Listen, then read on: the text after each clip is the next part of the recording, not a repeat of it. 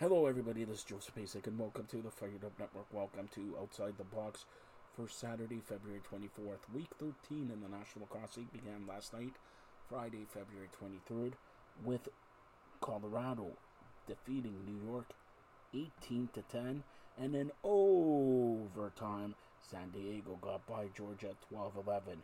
Tonight, Las Vegas beat Rochester 12 8. The Rock beat Vancouver at 9 5. For more on that game, check out the Toronto Rock Report. Albany down Buffalo 13 10. Halifax all over Saskatchewan 19 to 6. And the final game today saw Calgary 14, Philadelphia 11. Tomorrow, one game will be played at 4 p.m. as Georgia travels to Panther City.